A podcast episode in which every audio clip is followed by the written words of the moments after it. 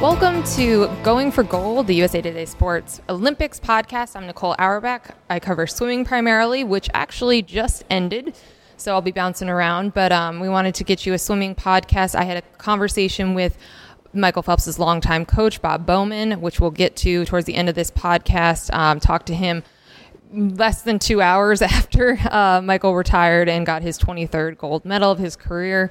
Um, so great stuff for Bob coming up. But um, first, we'll start by talking with Sam Amick, who, sh- uh, what's the word, shed basketball for a day or avoided basketball for a day? Took off the basketball jersey and took a dive into this pool, Nicole. Well, there we go. Good day to do it. You got your swimming metaphors all ready to go. Right, right. right. Um, so yeah, so Sam made his debut at the Aquatics Stadium um, for Michael's last day and our day eight and last day of swimming. So, have you ever covered a swim meet, been to a swim meet? Like, what were your impressions? Legitimately high school swimming in my prep writing days is the extent of my swimming journalistic career. It was neat. I'm always a big proponent in sports of the fresh set of eyes. You know what I mean? So here you've been killing it on the beat and, and you've become an insider and also somebody who's a great storyteller with all these swimmers and I've enjoyed your I didn't pay him to say any of it. Very genuine. You've been doing a great job. And so here I kind of swoop in as one of the millions and millions, if not billions, of people who have admired what Michael Phelps has done from a distance, seen the way that he has changed the sport. And to give people the context and, and kind of the way our industry works, I'm focused mostly on basketball out here in Rio. But when it's the Olympics and when you have an opportunity to come take a peek at something different, something historic, you do that. And I'm glad I did. I mean, we got to sit there and not only watch Michael's last couple of laps, listen to him afterwards, and hear that insight. It was really interesting stuff. So, what I mean, you, you sat in his press conference. He, I will just give you a little background. Um, he was way more insightful, introspective. Um, he seems more grounded. Um, obviously, he's talked a lot in the last year about you know having a son and, and, the decision to come back to swimming and kind of life changes he's gone through. But he sort of started to broach that subject in London when he was originally going to retire. Um, but this was like a completely different level. Was that what you were expecting? You know, him in that press conference. Did like again? You know, you've caught him in four-year increments. Yeah uh, different life stages. But did he? What did he? Did he come across? Did it surprise you, kind of where his personality and persona is right now? A little bit. I mean, I've noticed in the coverage for the last couple months, and that he's obviously getting to a very good place as a person. And he talked about that tonight. And again, the fresh set of eyes thing. You know, for me, you you walk in that room, and it's hard not to think back to some of the headlines, not to think back to the oversimplified version of Michael Phelps that, that we were spoon fed in a lot of ways. The guy made some mistakes. He's referenced those, talked about those ad nauseum. But I say this, he was superhuman. And I use that not in a way that he is in the pool, where he breaks records and goes for 23 gold medals, just superhuman as a person. And he sat up there and he was raw. Um, I was not very close to where he was actually physically sitting, as you know, like probably 25, 30, 35 feet away. And pretty early on in the press conference, I literally, not to sound cheesy about it, you felt like you could really feel where he was at. Somebody asked him, an Asian reporter, a woman who I thought asked a, a poignant question. And culturally, it was interesting because she speaks English but had to work her way through her question and did a nice job of basically asking Michael, as a person, as a human being, and your spirit and your soul, how are you different now than you were? And bear in mind, she mentioned that she had covered him for five Olympics. Um, and how are you different? And he sat there and he took a moment to answer it. I don't know that he got choked up, but he seemed to really be pensive and talk about how the media, the fans, the public, they now see who he truly is, who he really is. Obviously, a guy who put a guard up and a wall up for years and years and years, and here at the end decided to let the world see who he is. Yeah, I think that's definitely part of it. And, um, You know, like I said, he's he tried to or started to in London.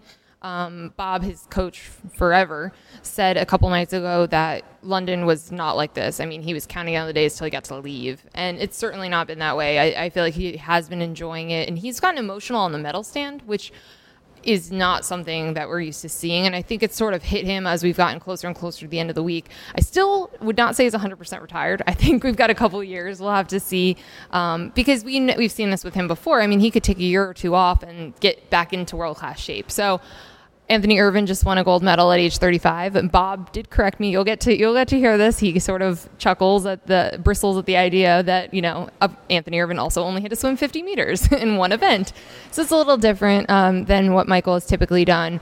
Um, but that was a huge storyline here here all week. Um, but I know you've been jealous because we've had a lot of drama and a lot of storylines. I got a taste of it tonight. The, you know, the, the Russian storyline with Lily King reared its head again, and there was some words going back and forth. Yeah, so our, our colleague uh, Martin Rogers got uh, Yulia Efimova firing back. So, and I did get to hear it. Martin had grabbed her one on one, and so I, I joined him. And what struck me about, and I'm going to be the swimming rookie here. How do we pronounce it, Yulia? Yulia. Yulia. She just didn't give a you know what about what she said. She was it's one of those things where print or, or, the written word might not do it justice because she just very candidly sat there and said that she thinks Lily King needs to grow up and she hopes that she changes. And then it was a media wise, it was a pretty fascinating moment because it was Martin there, and then I showed up, and then Christine Brennan shows up. And so obviously, all of us are coworkers and colleagues for the same outlet. And, and Christine came in and started asking a few questions about doping and the idea that isn't it probably good for the sport that that conversation is really in full swing now. And Yulia fired back on Christine too and said, "Well, why are you only talking about us?" and and was a little salty. So that you know storyline that I certainly had been following was was here all night too. Yeah, and I think this has been one of the venues where it's been the biggest story. I mean, not every venue has Russians, which is part of it. Um, I don't think any are at track, and I think there was one maybe who got approved and is not going to compete. I'm not sure if that's correct. Um, but yeah, it's been, you know, they were booed. Julia was booed a lot this week. She left with two silver medals, which is unbelievable. I mean, she in Martin's story, she talks about just what a, a, nightmare of a week this was and how it did turn into a bit of a war, a bit of a cold war.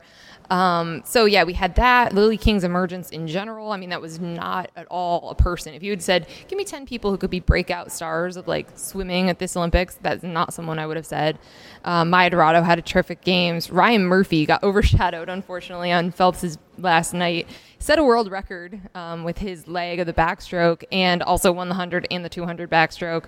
Um, it was actually like you know I know you, you're one of the again most of our readers pop in every four years for swimming. Um, this was surprising. They they were not coming out of trials six weeks ago. The times were really slow.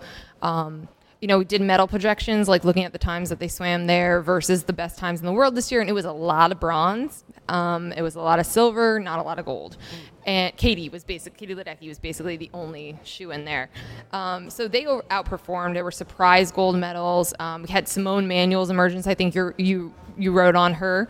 Um, so we'll have Sam's swimming byline um, in the paper, but you know it was just so you had you had cultural, racial history making. You had the doping, you know, trailblazing. There was just there was so much going on here.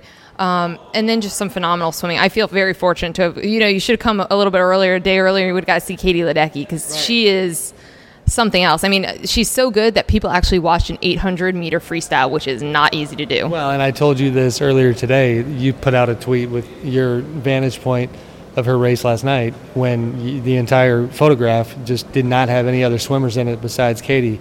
And I was at the Team USA basketball game and I look at Twitter, I see this picture, and it's like, my God, this woman is amazing. Well, I tried to like really back it up, like zoom out, you know, try to make it as far out as possible, but she was phenomenal. And um, I got to write on her after she had the 200 free, which is the only one that wasn't a lock. I mean, it was her weakest event, and she still won a gold medal in it. So, like, that's saying something. She talked about she almost felt like she was going to throw up. I mean, that's a hard race for her. Um, and once she did that, I was like, well, there goes history. I mean, she's going to tie Debbie Meyer, first, second woman ever to have three individual freestyle medals, gold medals in the same games. Um, she was part of the relay. It's going to be crazy. It's crazy to think she's literally just going to Stanford as a freshman in the fall, like next month, and coming off that. So swimming's been pretty awesome. I'm not going to sugarcoat that. I'm very not jealous that um, you've had to be at basketball. Be out here. Let me take check the clock here. At 1:45 in the morning, you've been here later than that on a lot of nights. Local time. Yes, local time, Rio time. Then you should get a payoff for it, and, and it really, you know, I guess another quick thought before we go here. the Simone thing. I fly in, I read about Simone. That stuff's obviously a lot bigger than swimming. It was neat to hear her talk. Uh, Gary Washburn, a colleague of mine who ironically covers the NBA for the Boston Globe, was here. It was like take your NBA yeah. writer friend to work day. Love us. Sean Deveney of the Sporting News covers the NBA. He was here. And Gary had asked Simone just a question about uh, what's next in life after this huge of a moment. You know, you're going to get talk show requests. This is a, there's a social impact that comes with what Simone did, and and I love the grace with which she's handling that. She talked about wanting to inspire kids of color and you know minorities, and this is we all know this is largely a white sport, and, and it's it cuts so deep, especially I think in American landscape because of the realities that, that you know somebody like Simone gets in a pool as a kid, and there's not a lot of people who look like her and hopefully that changes. And she did. There was another call for change after this race where she said, "My personality is that I'm not complacent. So yes, we already have some change. I want a lot more. Hopefully that happens." It was interesting. So after she won the hundred free, which was the you know the first African American woman to win gold, an individual gold medal in swimming, um, I talked to Cullen Jones, who's who's basically carried that burden for the last at least eight years of being basically the only one or one of the few um, black swimmers on the national teams. Um, he's talked about it. He is, you know, he goes around and speaks about it. He almost drowned as a kid. Um, and I talked to him and I said, you know, she was she's been talking about the weight, you know, she felt before she swam in that 100 free of like you're doing this for way more than yourself. And he said that's amazing that she already feels that and that she's already talking about it because for him, he got it a bit because so he got gold um, as part of relay in Beijing. And he also got um, medals as part of re- relay in um, in 2012 in London, and so he was the first, I think, gold medal, whatever it was. He was a first um, in some sort of capacity also. And he said, like, he didn't realize until he got back home what that meant. And he was getting messages from swimmer saying, I'm also the only black kid on my swim team. And like, do you know how amazing that felt to watch you do it? And, and he just, all these people who felt themselves in him and saw themselves in him. Um, and obviously, you know, and then he felt comfortable speaking out about that and wanting to inspire people. And for Simone, it just clicked instantly. And she's saying all that stuff right off the bat. Her mom gave a press conference and someone asked, like, are you, she brought up police brutality. You know, she's brought up like really, you know, hot button issues. And her mom was like, you know, as long as she's giving them thoughtful, you know, eloquent, educated answers, I want her to speak her mind and I want her to say what she believes. And so it's just really refreshing. You know, as, as you know, you cover the NBA, I cover college sports there are a lot of people who are afraid to speak their mind, um, and we've definitely not had that at swimming. But Simone has been awesome about that. Um, and actually, I guess we should even clarify which Simone because it's amazing that there's two Simones from Houston who are like the breakout. Well, we already knew, but breakout stars at the games. Yeah. Well, I mean, we could do a whole different podcast on the stuff you're talking about, Nicole, and athletes speaking out. But I do love seeing, again, I'm the NBA guy and there's been a lot of that in the NBA lately. Guys speaking up about Black Lives Matter, Carmelo Anthony leading that charge. I kept thinking tonight as I listened to Simone talk about a recent conversation I had with Jimmy Butler, the Bulls guard, who was joking the other day about how the team for the American men's basketball team staying on a cruise ship, and he was kidding around about how I don't like the water, I don't like to swim, I don't even like being on the boat, and he was joking, but that is that fits you know the stereotype that we that that Simone that, is like breaking down. Right. That's kind of what she's busting right through. And I would love to chat with her again. I think you know chances are pretty slim that I get to do that. But I did want to catch her. And to me, when you do something like that, I always it's like the cell phone test. I would I would pay a lot of money to just take a peek at her cell phone and see who's called her the last couple days. Because when you become the first African American to do something of that significance, I wouldn't be shocked if the president called her. I wouldn't be shocked if, you know, high-profile athletes, politicians, uh, you know, the biggest names in the game called her because that's pretty meaningful. Uh, on a personal note, as a Hamilton fan, I got really excited that Lin Manuel Miranda tweeted about her and like called her a mermaid, and he was like talking about how like this beautiful mermaid made history, and that was pretty cool. So I, on a Hamilton fan note, I hope she hears from him. Okay, first of all, this is a complete tangent now, but I live in New York. I enter the lottery every day when I'm in New York because otherwise I'm not going to see it for over a year, right. and or I'm going to have to spend twelve hundred dollars on tickets. So I'm try every day for a ten dollar ticket. It has not happened yet. but I'm working on it. So I shouldn't feel bad that I was just there for four days and we couldn't get in. I've been trying for like four months. I do listen to the soundtrack all the time, so. Yeah. and I can't remember another definite tangent time now, but another play. it's like 2 a.m. It's okay. I know we're getting delusional, but the same vein though. I mean, that's that play broke its own barriers and changed some perceptions, and you know that's the exciting part about our country. And there's a lot of negative stuff going on right now, but this is some of the positive, and why not emphasize it? And on that note, we'll wrap it up. Um, and if anyone, I did tweet this, but if we do have any crossover Olympics slash Hamilton fans, the one last time song was like playing in my mind as Michael Phelps like went up to the blocks for his last time. Like you know, part of the lyrics is teach him how to say goodbye, and it's like about George Washington, but it, like there was a lot of parallels. So yes, I'm loopy. Yes, I have not slept much, so that probably doesn't make sense to a lot of people but it happened and it went through my mind. Um, but we'll wrap it up. Um, again, we're recording this really, really late on Saturday night after swimming has wrapped. It's now, yes, it's now technically Sunday morning. Um, but just wanted to let you know because we're not entirely sure when it'll go up. Um, and I'm going to jump right into my conversation with Bob Bowman, who is Coach Phelps basically his entire life. And uh, hope you enjoy. And we'll have some more Olympics podcasts for you in the future. If you like us, like us on SoundCloud, subscribe to us on iTunes. Subscribe on iTunes, review Tell everybody how great Nicole is on Going for Gold. Twitter, all of us. All of the above. Yes. Thanks for listening and take care. Talk to you soon. So I'm here with Bob Bowman right after um, Michael retired again, we think.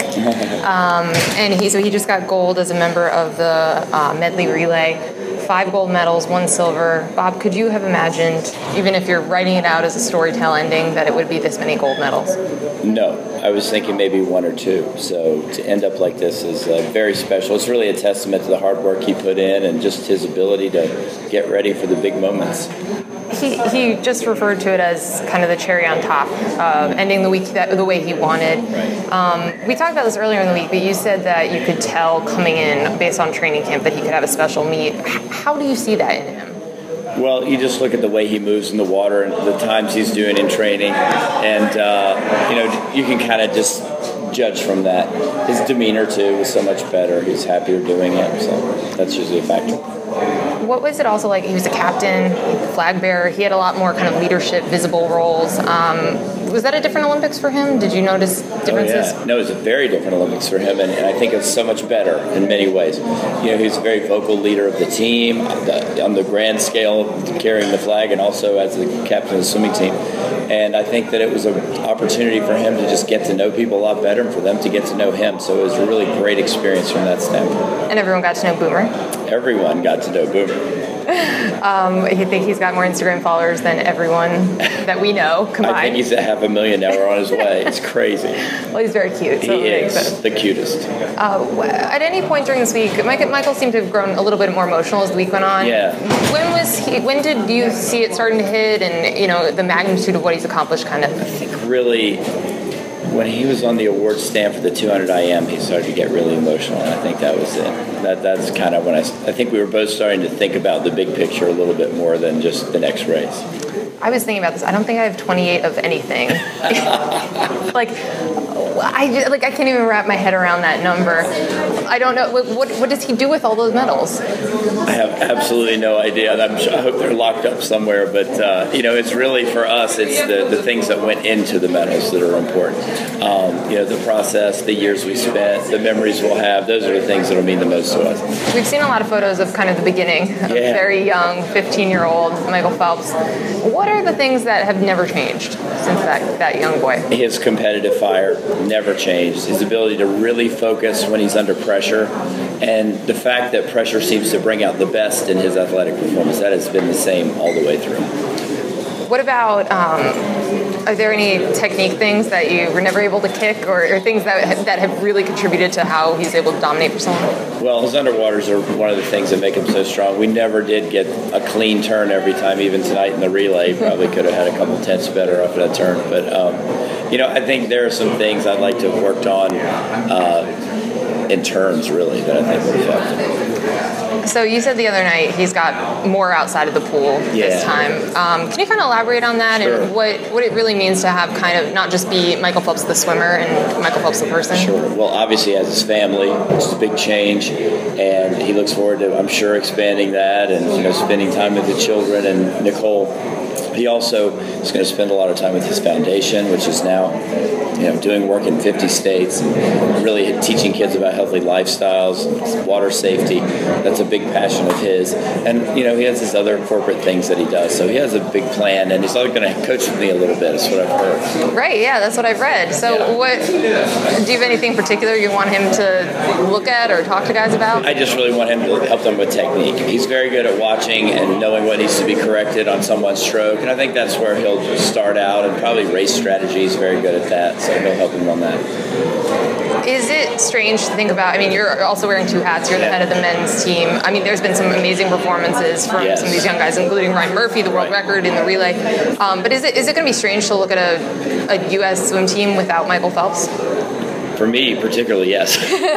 wearing both hats? Yeah, no, wearing both hats, absolutely. He's just been our mainstay, and you know now the young guys will really have to step up. They, you know, sometimes Michael kind of gave them some cover in terms of you know being able to do their thing, but now they'll be the guys that we go to. So it'll be it'll be good. They'll be ready. Did, you've obviously been a very integral part of the way that swimming has changed with Michael, Right. And the profile and, and even the ability for some of these swimmers to make a living, uh, you know, post grad swimmers. What what is the biggest difference from kind of before he started to now in the USA swimming scene? well, they can actually make enough of a living to continue training in a manner that helps them swim faster. I think that's a big part. Also, just the national awareness of swimming has increased a hundredfold.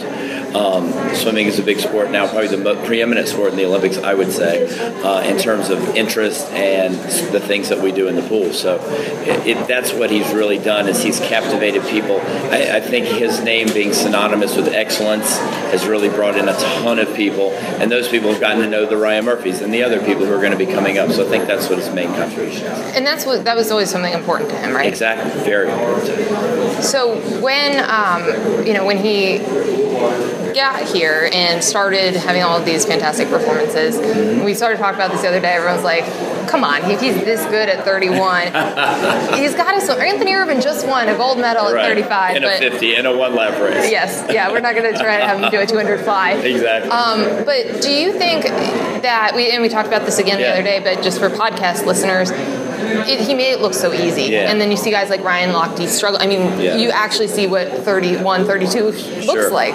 Um, what do you think was the key for you know he sort of redefined what a, how the length of a swimming career could Yeah. be at that level? I think the key is the way that he kind of changed his life around and got back to the kind of you know clean living that he had when he was younger. So I think that's the key. Um, you know, Keenan and I have a saying. Keenan Robinson, our trainer, longtime trainer, it's like you know, the further away you get from what made you great, the further away you get from great.